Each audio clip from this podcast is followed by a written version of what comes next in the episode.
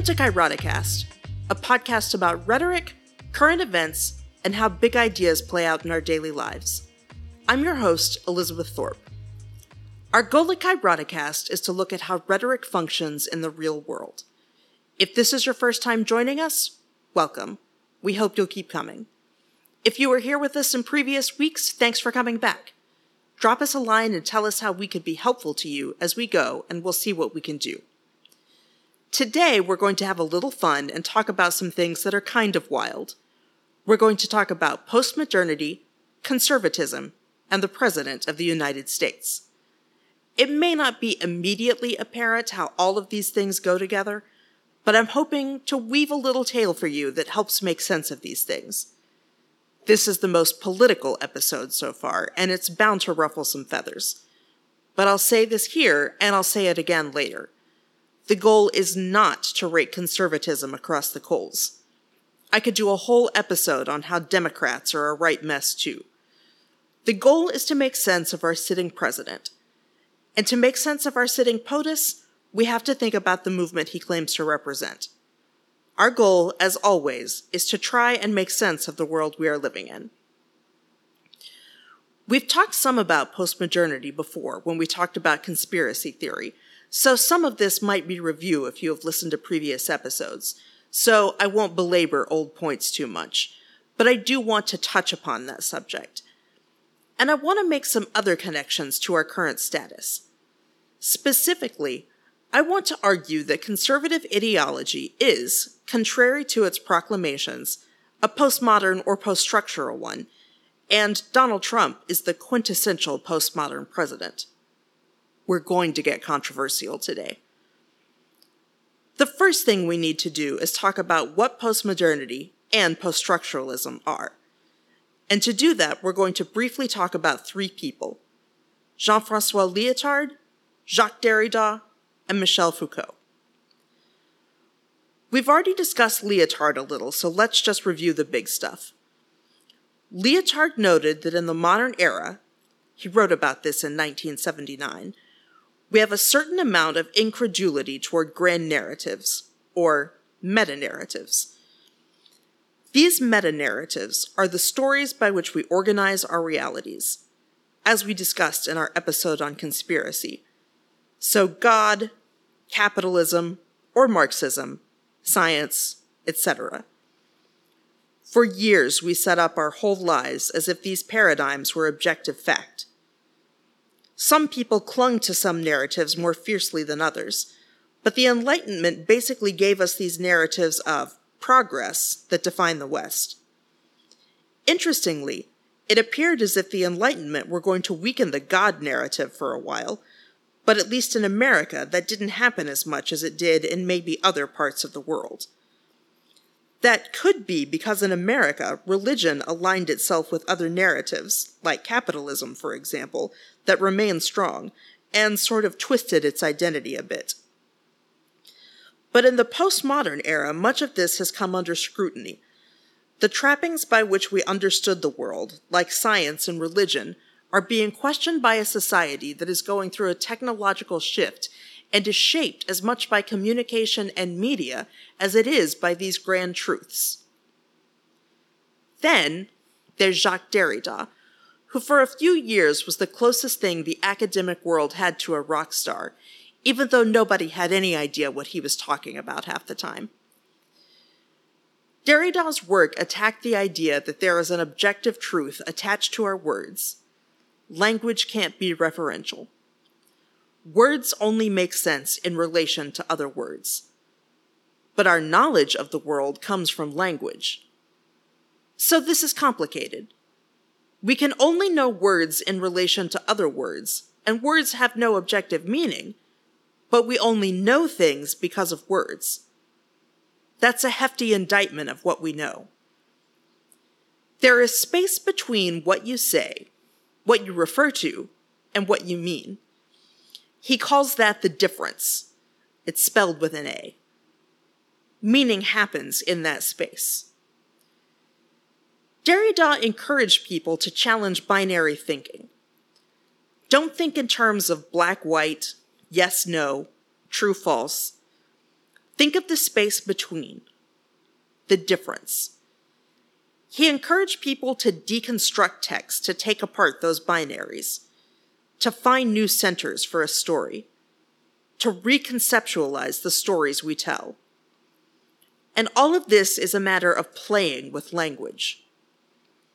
We use words to deconstruct and reconstruct the worlds in which we live. Finally, let's talk briefly about Michel Foucault. We've touched on him before, so we won't spend a ton of time here, but let's talk about some basics. Foucault was primarily interested in the relationship between power and knowledge and how they are used as social control. He is also critical of the idea that people can have absolute knowledge of the world. He spends a lot of his time trying to show that what at one point was considered absolute and true was actually historically contingent. He thinks even the idea of absolute truth is a historically contingent idea. For some, this tends toward nihilism, but for others, this is freeing. Foucault says that we always begin anew when it comes to knowledge. At the same time, he is critical of the modern Cartesian remember Descartes, view of knowledge that he says separates ethics from knowledge. Now, he says, anybody who thinks they are rational and can use the scientific method has knowledge. It lacks spirituality. Knowledge and power creates norms and subjects. We categorize people using knowledge and power and thereby create new norms and common sense and what we think of as absolute or true thereby changes. But look, postmodern and post structural theory is about as ivory tower as it gets. This is the stuff that we make fun of academics for. This is the kind of thing you can sit around and talk about for hours and not have said anything helpful or valuable to anybody in the so called real world. So, why do I mention it, even this briefly today?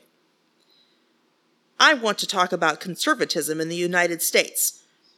We could talk about the rising tides of populism internationally and conservative movements in other countries as well, but I'm going to focus on American conservatism and the current president, Donald Trump. Conservatives in general, if they ever talk about it, tend to denigrate postmodernism for its rejection of truths and binaries but I'm going to argue that the conservative movement in America is a very postmodern or post structural phenomenon, and that Donald Trump is the perfect example of a postmodern president, or at least of everything people feared postmodernity would be. First, let's talk about conservatism in the US. Before I do that, let me make a bit of a disclaimer. I was born and raised a Southern Baptist in West Texas in fundamentalist churches until I went to college. I have family that are important in Texas politics. I am from as conservative a background as it gets. So I'll be speaking some from experience here and some from a more researched approach. But conservatism as we know it was born in the late 70s, early 80s when the Reagan Revolution teamed up with the moral majority. This wasn't out of nowhere.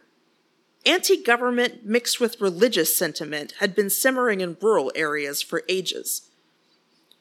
We can look back at things like the Scopes trial and see where there had been this religious distrust of intellectuals, institutions, urban dwellers, and various markers of progress for quite some time in this country. If you are not familiar with the Scopes trial, I'll give you a brief summary. John Scopes was accused of violating a Tennessee law which made it illegal to teach about evolution in 1925. The trial was staged as a huge publicity stunt, and it gained plenty of attention. Scopes was found guilty, but the verdict was overturned on a technicality. The trial was hyped as a contest between fundamentalists, represented by Williams Jennings Bryan, and modernists, represented by Clarence Darrow to see what kind of knowledge was supreme in America, biblical or scientific. There is some historical debate as to what the effect of this trial was on American culture. In some ways, it was a win for the religious community because they won the trial. But at the same time, the conventional view is that creationists retreated into the background, humiliated after the trial. It may be more the case that creationists didn't lose face in the trial so much as they lost their representative. Bryan died just days after the trial. There is some debate as to whether the trial led to his demise or not, and with him went the credibility, ethos, and intellectual standing the creationists had been anchored to. So there has been tension between institutions other than religion and religion for quite some time. This makes sense. Religion is one of the most powerful institutions in the world. It would certainly chafe against any other powerful institution making inroads into areas where it was established. And conventional wisdom was that religion was losing its influence as the nation secularized in the 50s, 60s, and 70s. New ideas about women's rights, sexuality, and race relations seem to be loosening the grip that religious institutions had on the American psyche. Now, obviously, we are speaking in broad strokes here, and that is unfair in many ways. It's not as if conservatism itself were disappearing. Obviously, Nixon got elected. But Nixon's brand of conservatism was something different than that which came out of the marriage of the Reagan Revolution and the moral majority of the early 80s. So, what was the moral majority? The Moral Majority was a political organization founded in 1979 associated with the Christian Right and the Republican Party. It played a key role in mobilizing Christians as a political force, specifically evangelicals. The group was founded by Jerry Falwell Sr., a Baptist preacher. Traditionally, Baptists believed in keeping religion and politics separate. Falwell changed that. Very quickly, the Moral Majority became one of the largest conservative lobbying groups in the U.S. The Moral Majority lasted less than a decade, but the changes it made to the political landscape were immeasurable white Southern Christians became one of the loudest, most powerful, most dependable voting blocs in America, and they were almost certainly Republican. For the last 40 years, American evangelicalism has allied itself with pro market, pro white, anti woman forces. This raises interesting questions about the nature of truth in religion. Christianity has long been tainted by Europeanism, so it has had whiteness embedded into it. That is not to say that the black church is not a hugely important and successful body in the United States, but white Christianity maintains a certain hegemonic force. But does this square with the absolute truths from the Bible? Especially since the characters from the Bible were decidedly not white? Also, the Bible is decidedly problematic when it comes to women. On the one hand, it tells women to be quiet in church and submit to their husbands. On the other hand, it is women who find Jesus and are responsible for anyone knowing about his resurrection. The Bible has record of women deacons and women judges in Israel, but Paul has issues with women in church. So it really depends on which chapter you are reading what you think the Bible says about women. The church has conveniently allied itself with the chapters that give the power to the patriarchy. The most difficult position for the church to defend is its pro market, pro capitalism stance. The Bible is very clear that it is up to churches and government to take care of the needy, that the richest should give what they can to take care of those who are most vulnerable. The Bible is very anti rich. It will be harder for a camel to enter through the eye of a needle than a rich man to enter the kingdom of God. And the whole point of a free market, as it is practiced in America, is to make as much profit as you can. The Bible is very clear that the needs of the community come first, as opposed to the market's focus on the wants of the individual. This is a truth that has been completely rejected by much of America's Christian institutions in favor of political and economic power. But the conservative movement that came out of this period wasn't just a religious movement. The Reagan Revolution was in many ways a small populist movement as well. This was an explosion of small government, if not anti government, sentiment. There was a focus on the quote unquote regular person, a reliance on common sense. That makes people feel confident and comfortable, like they matter as much as anyone else. But it also devalues expert opinion. Rhetorically, the movement was about narrative, not argument. It was about the stories you told, not the rational point you made. It was very much about how you identified, not your logical argument. This movement was focused on identifying with the little guy in a personal way, not moving the needle in any kind of rational sense. And it was about the individual. There was a huge focus on the success and wants and liberties of the individual. That means the well being of the community fell by the wayside. We are seeing the result of that right now as people refuse to think about the well being of the community, but instead are thinking about their personal comfort in the mask debate and whether they should be able to go to nail salons. And it was the combination of this moral majority and the Reagan Revolution that birthed the modern conservative movement. Reagan, with his folksy common sense charm and rejection of elitism, or Reagan populism, paved the way for George W. Bush's aw shucks inability to speak, but relatability to the every person, the I'd have a beer with him, which made room for Sarah Palin's complete rejection of any kind of rational argument in favor of homestyle cheek and charm, which opened the door for Donald Trump, a complete disregard for norms or rationality. All of this was taking place within the background of conservative news and radio that continually encouraged listeners to reject the evidence of experts and sometimes even of their own eyes and believe conservative authoritarians and pundits, creating a paradigm in which truth was negligible at best. But what does all of this have to do with each other? How can we tie these threads together? First, I don't want you to hear me make the claim that all conservatives are religious. There are plenty of conservatives out there that don't give a crap about religion or the church or any of that. But to understand the current conservative movement, you need to understand the way that conservative political movement and the religious right have used each other to gain power. And because the two have become so intertwined with each other, their philosophies have started to bleed into each other. It's hard to tell where one ends and the other begins. So let's talk about some of the defining characteristics of this movement. And I don't mean its platform, but what makes the movement tick. Conservatism has a great respect for tradition or the past. Donald Trump won an election based on the premise that the past is somehow better than what we have now, and he was going to take us to that glorious unspecified past which will make things better. That's what Make America Great Again meant. That there was this time in the past that was superior.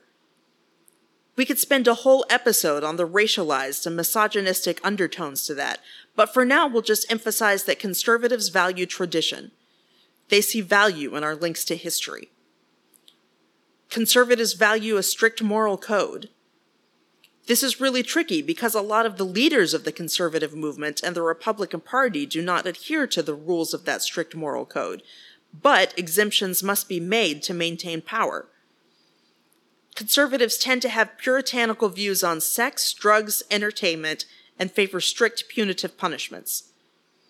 If this were just a personal choice, that wouldn't really be all that important, but part of the conservative movement is aiming to see this code embodied in the law. The conservative movement is pro business and anti labor. Conservatives favor business owners, not the people working in businesses. The movement has championed tax policies and wage policies that consistently favor those who are already comfortable as opposed to those trying to improve their situations. This, too, is a racialized stance, and the connections there are complicated but unavoidable. The conservative movement is invested in the supremacy of Western culture, specifically America. American exceptionalism, a hallmark of American thinking in general, is central to conservatism. Patriotism is not particular to America, but the American philosophy that our country is somehow special, blessed, or chosen above other nations has guided immigration, foreign policy, and colonial expansion since our nation's founding. The conservative movement values this notion of exceptionalism and it drives much of their thinking on the way we interact on the global stage. Hopefully, from this description, you can see something that lies at the base of the conservative movement a kind of binary thinking. Conservatives, and we're speaking in generalities here, tend to be more comfortable with capital T truths and ideas like right wrong, good bad. This is why the conservative movement in America has paired so well with the religious right. The religious right is largely a fundamentalist movement, and fundamentalism breaks the world down into binaries. That's its appeal. It is simple and offers an easy way to understand the world. There are rights and wrongs, and you know you are a good person doing the right thing if you are following the prescribed set of rules. Not all conservatives are religious fundamentalists. But conservatism, with its appeal to history and tradition, ethics, and focus on ownership, which they see as a kind of meritocracy, is well matched with religion because it eschews relativism and change. It provides a sense of stability. There is right, truth, and fairness. So this sounds like the opposite of postmodernity, right? Invested in meta narratives like God and capitalism, binary thinking, linked to the past and definitive meanings. This is everything those guys I was telling you about earlier said the postmodern and poststructural age is not. But let's not talk about the supposed characteristics of the conservative movement. Let's talk about the conservative movement in action. If we're going to talk about grand narratives, it doesn't get any grander than God, capitalism, and science. First, let's talk about God. Is the conservative movement invested in a religious narrative? Certainly, some conservative voters are guided by their religion. But is conservatism guided by religion? I would argue, complicatedly, it is not. There are certain cultural issues, such as equal rights for the LGBTQ community and abortion access, that the conservative movement has couched their arguments against in the language of Christianity. But the movement at large has rejected the fundamentals of Christianity and substituted a new variety that is more vested in maintaining power than in protecting the meek and the vulnerable. Jesus was very clear on what it meant to follow him. It meant giving up your wealth to help the poor and the needy. The conservative movement, with its emphasis on pro ownership policies, is about amassing wealth in the hands of a select few, those proverbial job creators. There is a religious narrative to the conservative movement, but it is a rejection of the grand narrative and a substitution of a power relationship. As Foucault noted, truth is a matter of power. The conservative movement is much more invested in maintaining power than it is in the Christian ethos of helping the vulnerable. To be fair, that's not solely an indictment of the conservative movement. The same could be said of the so called progressives and the Democratic Party. They have rejected the meta narrative in favor of power. So let's talk about capitalism. This one should be clear pro business policies, regressive and flat taxes, anti labor positions, limited government spending and limited government influence. The market should be free and should be the deciding factor. If there is a meta narrative that drives the conservative movement, it is this one. But even then, the drive to maintain power is much more important and has led to a rejection of the grand narrative in a variety of ways. Instead of limiting spending, conservatives push extreme spending on the military in defense of American exceptionalism. Large corporations and farms receive tax subsidies to maintain the market as it is instead of letting it work as it might naturally. In times of crisis, we maintain those businesses deemed too big to fail with corporate bailouts. The capitalist narrative may be pro business, but it isn't about letting the market decide. It is about amassing and maintaining power. The liberal market is kind of a red herring. Finally, science. Sadly, this is the most obvious rejection of a grand narrative by a movement. Populism is spreading globally, and part of populism is a rejection of elitism and expertise, often in favor of other elites, but I digress. The rejection of science out of hand by the conservative movement is a sticking point for many people on the left that they just can't comprehend. Climate change denial seems so nihilistic. We're literally talking about the fate of the planet here. But once again, this is about amassing and maintaining power. Accepting the science on climate change would require massive institutional and market change, and people on both sides of the aisle are reticent to make those necessary kinds of changes. It would disrupt the status quo. Now, it's interesting that science denial is picking up speed on the left as well. You've got plenty of so called progressives who will argue about vaccines all day long. Vaccines are a public good. Get them. But when it comes to maintaining power, it is easier just to reject science. So the conservative movement is in many ways a rejection of grand narratives in favor of maintaining power. One thing I want to note here is this is not meant just to be an episode in which I bash conservatives. I could just as easily make an episode about progressives doing the same thing. But it's important to understand the conservative side of it because Donald Trump claims to be a conservative president. This is the philosophy he claims he espouses. So we need to be able to look at it with clear eyes. And if Donald Trump represents a movement that has rejected the grand narratives, what does that mean for him as a leader? Donald Trump definitively is a postmodern president. You may remember back to our episode of Truth and Conspiracy, but it applies to the Trump presidency in spades. Trump has rejected meta narratives about science, capitalism, God, and ideas like truth and right and wrong. He substitutes conspiracy theory for those meta narratives to make sense out of a confusing world. He flouts norms and notions of truth and lie in an effort to maintain power, politically, culturally, and socially. Trump's rejection of religious truth and scientific truth are obvious. He makes no efforts to hold on to those narratives. The only truth he seems to cling to is the capitalist one, and that, as we noted before, seems more about power than it does about any devotion to liberalism.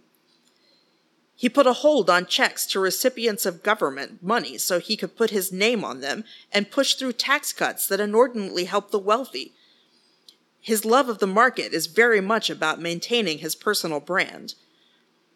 And as for small government, that seems to have completely been lost on Trump. His goal from the beginning seems to be to expand his power and claim powers that are not his. The party has not tried to stop this, but has simply become more authoritarian. Conservatism is bending to Trump as opposed to Trump being a conservative. Small government, once a staple of conservatism, has been rejected in the name of power. From the outset, it appears as if Trump has embraced nihilism that many fear postmodernity represents. Complete and total moral relativism, no truth, and a lack of guideposts for clear thinking and behavior. But Trump is heavily invested in maintaining and negotiating systems of power, and he uses language and institutions to that end. Trump's leadership, then, is not encumbered by any anchoring narratives. He is not beholden to science, God, truth, the binaries of right or wrong, or even capitalism. His goal seems to be to negotiate and maintain power power in terms of institutional power, popularity, and political power. This might be illustrated by the hydroxychloroquine story. Trump began touting the virtues of hydroxychloroquine weeks ago as a remedy for COVID 19. He did so with little scientific backing. It seemed to be just the drug he had settled on. In the interim time, experts have produced data that indicate the drug might actually be harmful and have recommended it only be used in hospital settings or clinical trials.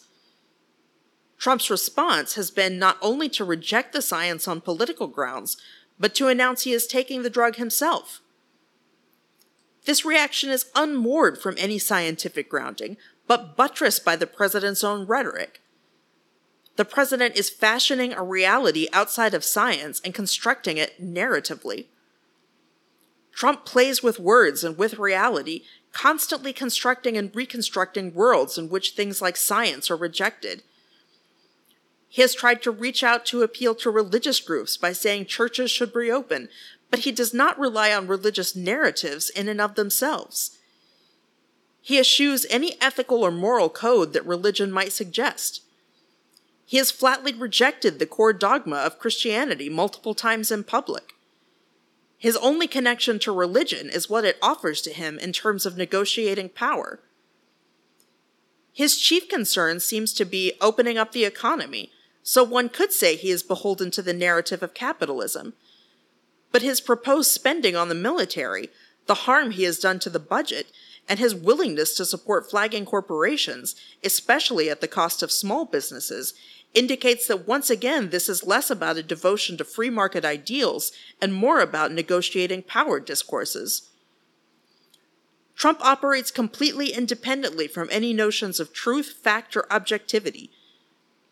He seems to believe he can fashion the world he wants through a well curated Twitter account and controlling the narrative in the media. He has definitively rejected the meta narratives that Lyotard described in favor of things like conspiracy and his own rhetorical constructions to fashion reality. He uses language and words to fashion that reality. He negotiates power relationships to create his own truth. Trump is definitively and somewhat nihilistically a postmodern leader of a postmodern movement. Thanks for listening to this episode of Kairoticast. We really hope you'll join us again. If you have feedback, we'd love to hear it. If you have questions, we'll try to answer them. If you have issues you'd like us to address, send them our way and we'll do our best to get to that. Email us at elizabeth at kairoticast.com. That's K A I R O T I C A S T. And we look forward to spending some more time with you next week.